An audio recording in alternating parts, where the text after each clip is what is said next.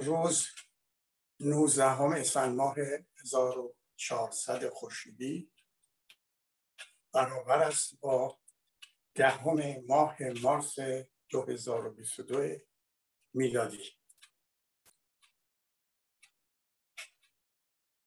با درود بر بینندگان و شنوندگان برنامه بررسی رویدادها رو از تلویزیون رنگین کمان آغاز قبل از اینکه من بپردازم به بررسی رویدادهای امروز جهان که مهمترینش همچنان یورش و حجوم ارتش روسیه به دستور پوتین به اوکراین هست و کشتار مردم بیگناه و آواره کردن بیش از دو میلیون انسان پیش از اینکه به اینا بپردازم که به طور کلی می‌تونم بگم برنامه امروز ما رو شامل میشه اشاره کنم که گهگاه دوستان محبت می‌کنند مطالبی میفرستن یا با تلفن یا با فیسبوک یا با یاهو که خب اینها درست است انتظارم دارن که پاسخ داده بشه و منم علاقه مندم که پاسخ داده بدهم. ولی خیلی وقتا برنامه ها و حجم مطالب و کمبود وقت میشه که نرسیم و بمونه و چه بساط با گذشت زمان هم فراموش میشه که احتمالا باعث دلگیری علاقمندان باشه. ولی من امروز به دو مورد اشاره می‌کنم که ارتباط داره با بحث گذشته هفته گذشته ما و بحث امروز ما صحبت های امروز ما. یکی اشاره کرده بودم که من ضمن که به نظام سرمایداری پرداخت بودم جنایاتی که نظام سرمایداری در دنیا می‌کنه و اشاره کرده بودم به عراق و افغانستان توسط آمریکا و بازم افغانستان توسط روسیه شوروی اون زمان زبان برژینوف و همینطور هشت سال جنگ یمن که توسط عربستان سعودی و گهگاه با های آمریکایی هم این ها انجام میشه. من خودم هم نمی‌دونم چه شد که فراموش کردم در مورد جنایاتی که دولت های اسرائیل نسبت به مردم فلسطین می‌کنند و اشغال سرزمین های کشورهای دیگه. نمی‌دونم شاید وقت نبوده که من با اینکه در نظر داشتم بیان کنم ولی به هر روی فراموش شده بود یادآوری کردن که کاملا درسته. یکی از جنگ های غیر انسانی به استفاده دولت های جنگ طلب اسرائیل که باید فرق بذاریم بین مردم صلح طلب اسرائیل و دولت های جنگ طلب همونطور که در مورد ایران فرق است بین جمهوری اسلامی و ملت ایران. ما دو تا پدیده در سرزمین داریم. یه پدیده ملت ایران که صلح دوستن خواهان صلح و آرامش در جهان امروز هستن. یه پدیده جمهوری اسلامیه که هم ضد بشرن هم ضد ایرانیان و هم قدرت طلب و پول پرست حالا میگم خدا پرست ولی در حقیقت پول پرستن به همین دلیل هم با دولت ها با دولت های که خدا پرست نیستن اینا رابطه نزدیک دارن. بله در مورد اسرائیل هست و بخش های از سرزمین فلسطین رو اشغال کرده. نوار غزه رو یه زندان بزرگ کرده و محاصره کرده و دسترسی اینا از دریا با اینکه چسبیده به دریا هستن ندارن. و مرتب هم حمله می‌کنه. هم کسایی که به عنوان مبارزان فلسطین و هر حال هر سرزمینی مردمش برای اینکه سرزمین خودش رو حفظ کنن می جنگن و این برای قدرت های بزرگ استعماری بعد از جنگ دوم جهانی مشخص شد و معلوم شد که دیگه نمیشه به سبک گذشته کشورها رو استعمار کرد و اشغال کرد. راه دیگه باید پیدا کنن یا راه های دیگه باید پیدا کنن که پیدا کردن یکیش راه های اقتصادی و یکیش هم راه های مالی. و اسرائیل این سرزمین مردم فلسطین رو گرفته. از اون و در جنگی که در فکر می‌کنم جنگ شیش روزه معروف شد بلندی های جولان گرفته از سوریه و در چند سال گذشته با حمایت رئیس جمهور آمریکا که در حقیقت نماینده نظام سرمایهداری آمریکا وقتی اعلام کرد که این خاک بلندی های جولان رو به کشور خودم یعنی اسرائیل ملحق می‌کنم نه تنها ایرادی نگرفت تاییدم کردن و وزیر خارجه آمد بهشون خوش آمد بود بله و جالب اینه که نظام سرمایهداری در مورد فلسطین که در قطعنامه سال 1947 سازمان ملل گفته بود در این سرزمین دو کشور دو ملت دو دولت باید باشه زیر پا گذاشته و هیچ کدوم از قدرت های سرمایهداری دنیا اعتراض نمی‌کنن تحریم نمی‌کنن مخالفت نمی‌کنن. ولی در مقابل رقیبشون که روسیه باشه این کار رو انجام میدن. البته همونطور که من هفته پیشم گفتم جنایات نظام سرمایهداری در بخشهایی از دنیا توجیه نمی‌کنه. توجیه کننده این نیست که روسیه هم حق داره جنایت بکنه. به استناد اینکه اونها جنایتکارن ما هم حق داریم. این توجیه توجیه درست نیست مثل اینکه یک کسی جنایت بکنه به استناد اینکه دیگران هم کردن دزدی بکنه به استناد اینکه دیگران هم دزدی می‌کنن. بله ولی حالا به هر این بار نظام سرمایه‌داری در مقابل یورش و حجوم ارتش پوتین استراتژی کرده تحریم کرده و از نظر مالی از نظر واردات در نظر صادرات در نظر صدور گاز. البته می‌دونیم که اروپا ناگزیر نیازمند به گاز و نفت روسیه است و پوتین هم فکر کرده بود که در حمله به اوکراین یکی اینکه این حمله یک دو نهایت سه روزه تمام میشه. و دومی که کشورهای اروپایی نمی‌تونن تحریم کنن یا تحریم سختی انجام بدن برای اینکه دستشون زیر ساتور پوتین به خاطر نیازشون به گاز. ولی خب اونها راه حلایی پیدا کردن که با گذشت زمان این نیاز رو کم کنن. فعلا دارن از نفت و گاز قطر استفاده کنن آمریکا صادرات کرده. با ونزوئلا وارد مذاکره شدن که تحریم رو بردارن. به شرط اینکه اون نفت و گازش رو به اروپا صادر بکنه. به همین دلیل یک امکان سازش در برجام هست. به خاطر اینکه اگر برجام به نتیجه برسه در کل به زیان ما به نتیجه برسه. ولی اگر به نتیجه برسه چون تحریم نفت و گاز ایران پایان پیدا می‌کنه طبیعتا می‌تونه یک بخشی از این بره برای نیازهای اروپا و جایگزین نفت و گاز روسیه بشه. همینجاست که صدای روسیه در اومده اعتراض می‌کنه که در برجام شما دارین قرارداد میبندید که به نفع شماست به نفع آمریکاست به نفع اروپاست. انا شریک منم شریک بودم. منم حق خودم می‌خوام. و یکی از پیشنهادهایی که شنیده میشه حالا پشت پرده سیاه گفته شده و نوشته شده. نمی‌دونیم ولی اون چه شنیده شده اینه که میگه تحریم های ما رو در مورد روابط اقتصادی ما با جمهوری اسلامی وضع نکنیم. یعنی این تحریم شامل مناسبات سیاسی احتمالا و اقتصادی حتما با جمهوری اسلام نشه. چرا؟ چون در فکر اینه که در اون صورت با علی خامنه ای که اگر نگم نمی‌دونم چه واژه به کار ببرم ولی اگر نگم اون واژه رو به کار نبرم در خدمت گذار آقای پوتینه همونطور که قبلا هم گفته بود.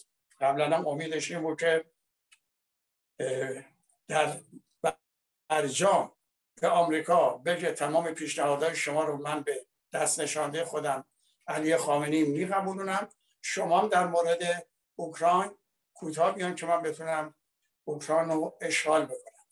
بعد از اینکه فهمید که چراغهایی چراغ سبزی بین جمهوری اسلامی رهبرش که آماده جام زهر رو بار دیگه بنوشه و با آمریکا مذاکره کنه و پیشنهادهای آمریکا رو بپذیره این وقتی پوتین متوجه شد به قدری عصبانی شد که حالت دیوانه پیدا کرد و اون توهین و اون رفتار زننده که نسبت به رئیس جمهور علی خامنه‌ای کرد گویای همین بود که برنامه اون به هم ریخته. و از این برگ برجام و اینکه خامنه در خدمت من هست که رئیسی گفت در خدمتی دیگه نمی‌تونه استفاده کنه. بهانه پیش رو که بعد اینها می‌خوان به ناتو بپیوندن. بنابراین ما باید از منافع ملیمون حمایت کنیم. یعنی منافع خودش میشه ملی. خمینی هم می‌گفت اینا که باش بعد بودن می‌گفت اینا با اسلام بعد مردم که آزادی می‌خواستن می‌گفت اینا با فاطمه بدن. یعنی با من خمینی بدن. بر روی اگر این رئیس جمهور اوکراین حتی اعلام هم می‌کرد تعهد هم می‌کرد که به ناتو نخواهد پیوست به هیچ وجه نمی‌تونست جلوی این یورش رو بگیره. در اینکه پوتین قصدش اشغال اینجا بود که من هفته پیش گفتم اولا جمعیت بالای 40 میلیونی به جمعیت 150 میلیونی روسیه اضافه می‌شد. اون درآمد ناخالص ملیش با روسیه جمع می‌شد و روسیه رو که الان درآمد ناخالص ملیش در حد کشور اسپانیاست میرسون در حد کشور کانادا. بنابراین اینا بهانه بود. حتی اینم که اطلاع داری دستگاه جاسوسی ما که اوکراین دنبال بمب اتمی است. اینم دروغ بود. این بهانه های بوش پسر که میگه صدام حسین داره بمب شیمیایی مثلا استفاده می‌کنه و همه دروغ بود. اینا بهانه گردن کلفتاست چه در بین افراد چه در بین ملت ها گردن کلفتا برای توجیه جنایات خودشون دلیل میارن یک بعدا میگن اشتباه کرد بعد از اینکه چندین میلیون انسان رو کشتن و آواره کردن بی خانمان کردن مملکت چی میگه؟ اشتباه و به هر حال این بهانه هم این حرف پوتین هم بهانه بود. ایشون در فکر این دید من شاید دید بسیاری از صاحب نظران و تحلیلگران این باشه که ایشون در فکر اینه که روسیه تزاری, تزاری رو زنده کنه. چون گفتم با لنین نمی‌تونه خودش رو مقایسه کنه چون اون رهبر انقلاب اکتبر بوده با استالین نمی‌خواد مقایسه کنه برای اینکه می‌بینه که مجسمه هاش هم در حد دو ده روستایی پایین کشیدن. نمی‌خواست. البته به سرنوشت اون بدتر از اونم دوچار خواهد شد با این جنایاتی که کرده و می‌کنه و شاید در نظر داره که بتونه انجام بده و از نظر چیز وضعیت نظیر استالین پیدا می‌کنه. ولی به هر روی ایشون می‌خواد دوران تزار رو زنده کنه. در دوران تزار خیلی از کشورهای همجوار در اروپا و آسیای میانه و سرزمین های ایران رو تزار کرد. در زمان انقلاب اینا مستقل شدن جمهوری اعلام کردن. بعد از در سال 22 که تقریبا انقلاب اسلامی انقلاب اکتبر مسلط شده بود اینا پیشنهاد کردن که این جمهوری هایی که اعلام شده بیان با ما تشکیل جماهیر اتحاد جماهیر شوروی جمهوری های جمهوری های شوروی رو بدیم که البته دروغ بود و اینا مجددا مستمره شدن. نه مستمره تزار بلکه مستمره روسیه شوروی. بعد از فروپاشی اینها مجددا مستقل شدن و هر کدوم جمهوری برای خودشون اعلام کردن. ولی این آدم در فکر اینه که اینا رو به شکل دوران تزار مستمره روسیه بکنه.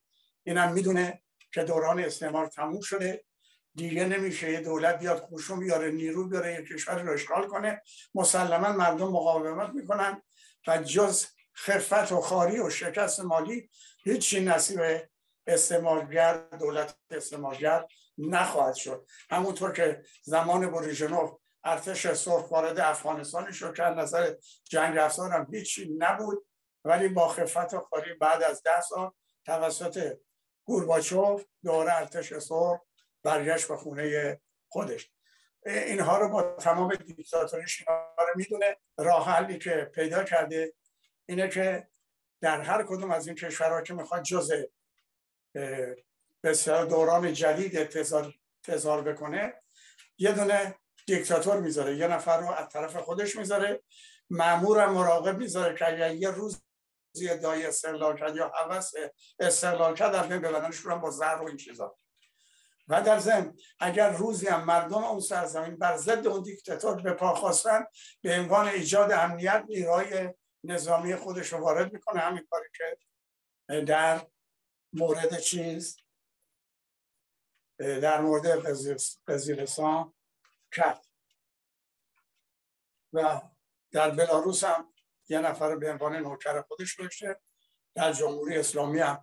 واقعا وقتی اینا رو دعوت می‌کنه به کاخ کرملین آدم احساس می‌کنه این نوکر دنبالش میرن بگه بری میرن بگه بیس نیستن بگه بشین میشن بگه بلند شو بلند یعنی در حد یه نوکر. و خامنه ای هم در حد یه نوکر می‌دونه. حالا شاید طرفدارای خامنه ای بگن نه. لذت بدن به اینکه رهبر شیعیان جهان نماینده الله در روی زمین شده خدمتگزار یک خدا ناپرست.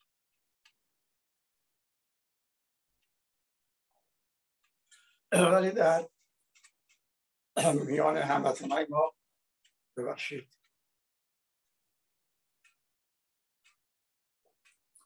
ما زمان روسیه شوروی چپ داشتیم.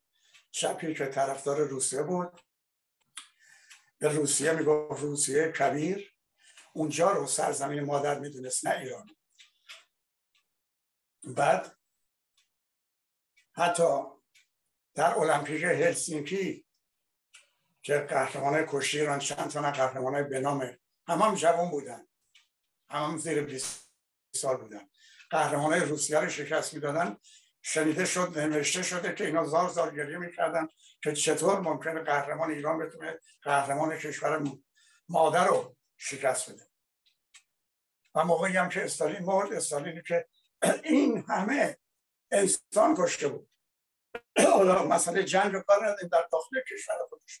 رهبران حزب کمونیست همکارانی که سالها بود هم کردن.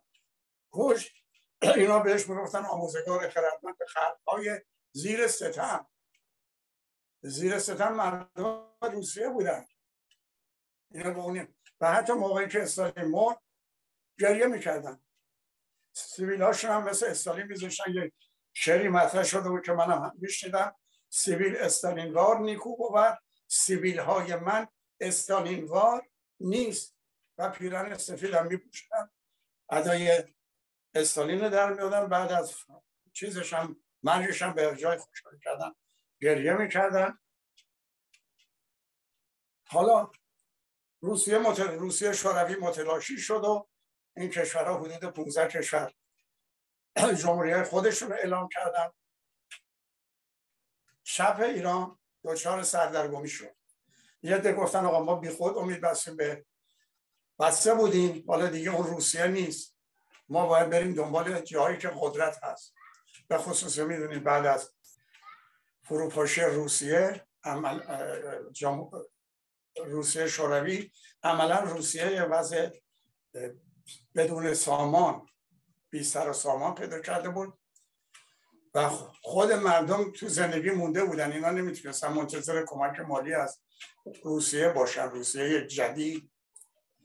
و به این دلیل گفتن دنبال قدرت های دیگه بریم که دنبال آمریکا و بعضی از کشورهایی مثل انگلیس رفتن و برای نزدیکی به اونها وقتی دیدن که رفسنجانی شعار اصلاح طلبان مطرح کرد یعنی استمرار طلبان که این نظام استمرار پیدا کنه مفهوم داشت.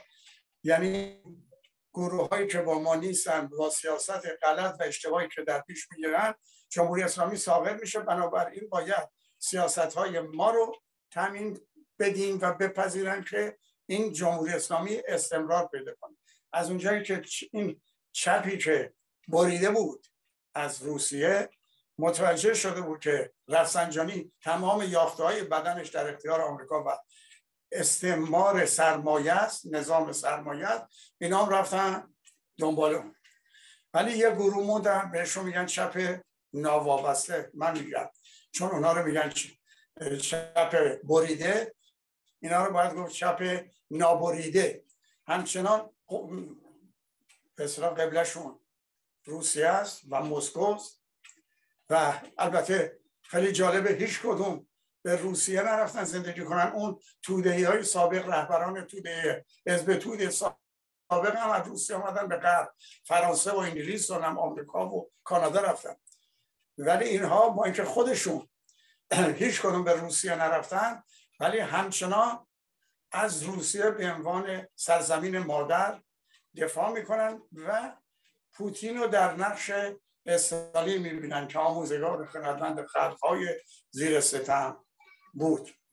به این دلیل هر نوع جنایتی که این آدم بکنه براش را می‌کشن. و بعد میان جنایت های نظام سرمایداری رو در کشورهای دیگه در کشور ضعیف اشاره می‌کنن و نتیجه می‌گیرن که چون نظام سرمایداری جنایت می‌کنه بنابراین پوتین حق داره این جنایت ها رو در چیز انجام بده در اوکراین. و این خیلی هم جالبه. اینا با اینکه در آمریکا یا انگلیس زندگی می‌کنن به سیاست دولت های آمریکا حمله می‌کنن و انتقاد می‌کنن ولی حاضر نیستن. یه روز دارن مسکو به سیاست های پوتین انتقاد کنن. ببینم فردا زنده میمونن. این, این آزمایش رو حاضر نیستن بکنن. و هر روی حمله روسیه باعث آواره شدن بیش از دو میلیون مردم بیگناه شده. تمام زندگی ها بین رفته. عده زیادی کشته شدن. تصور پوتین اینکه یک یا دو یا سه روزه اوکراین رو اشغال می‌کنه غلط از آب در اومد. خیلی از سربازهای روسیه کشته شدن.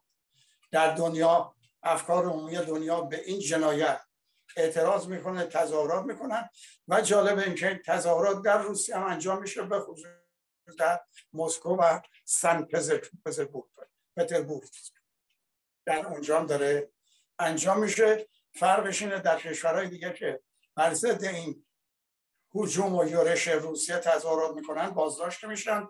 ولی در روسیه بیش از 6 هزار نفر شدن بیشتر تا حالا به دلیل که به سیاست دیکتاتور اعتراض کردن و اعتراض می‌کنن بازداشت شدن اینها. و بالاخره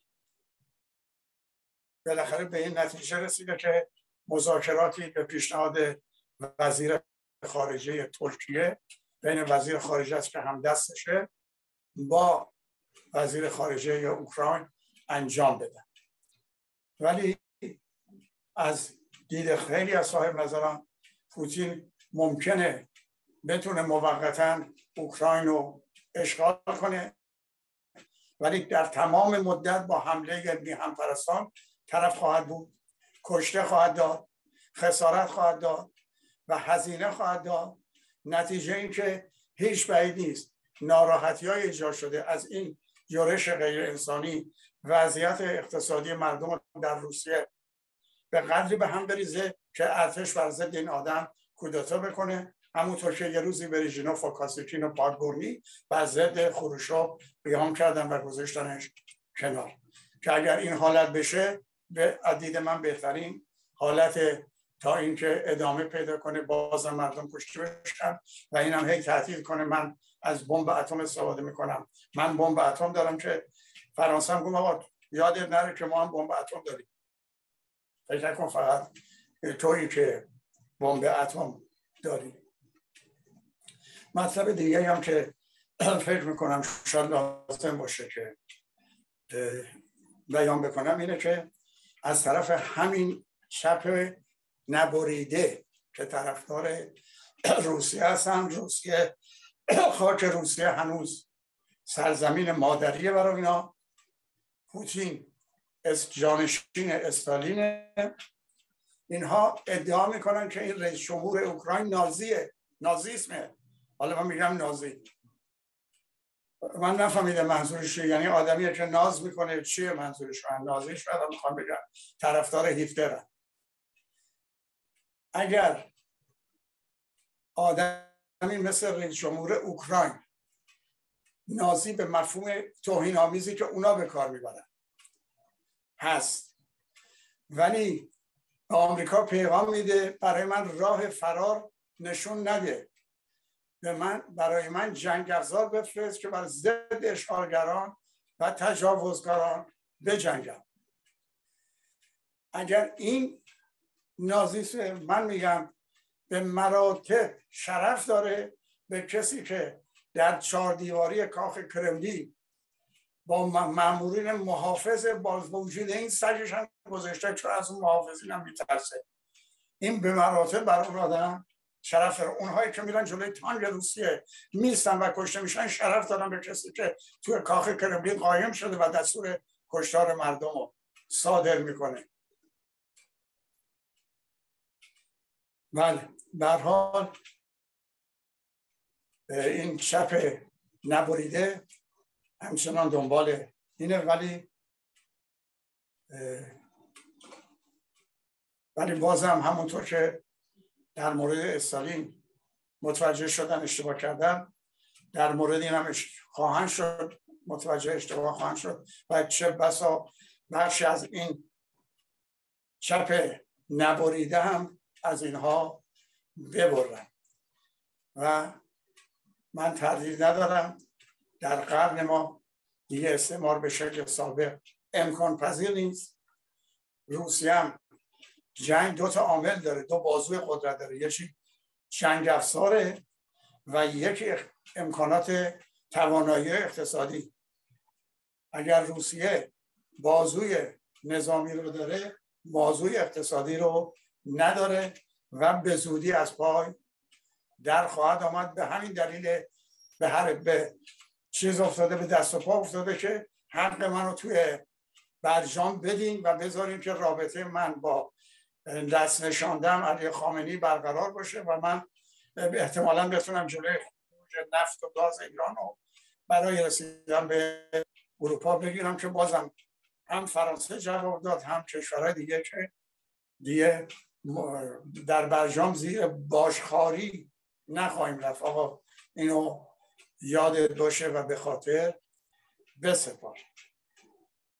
نتیجه که میشه گرفت از این حمله میلیون ها انسان آواره شدن.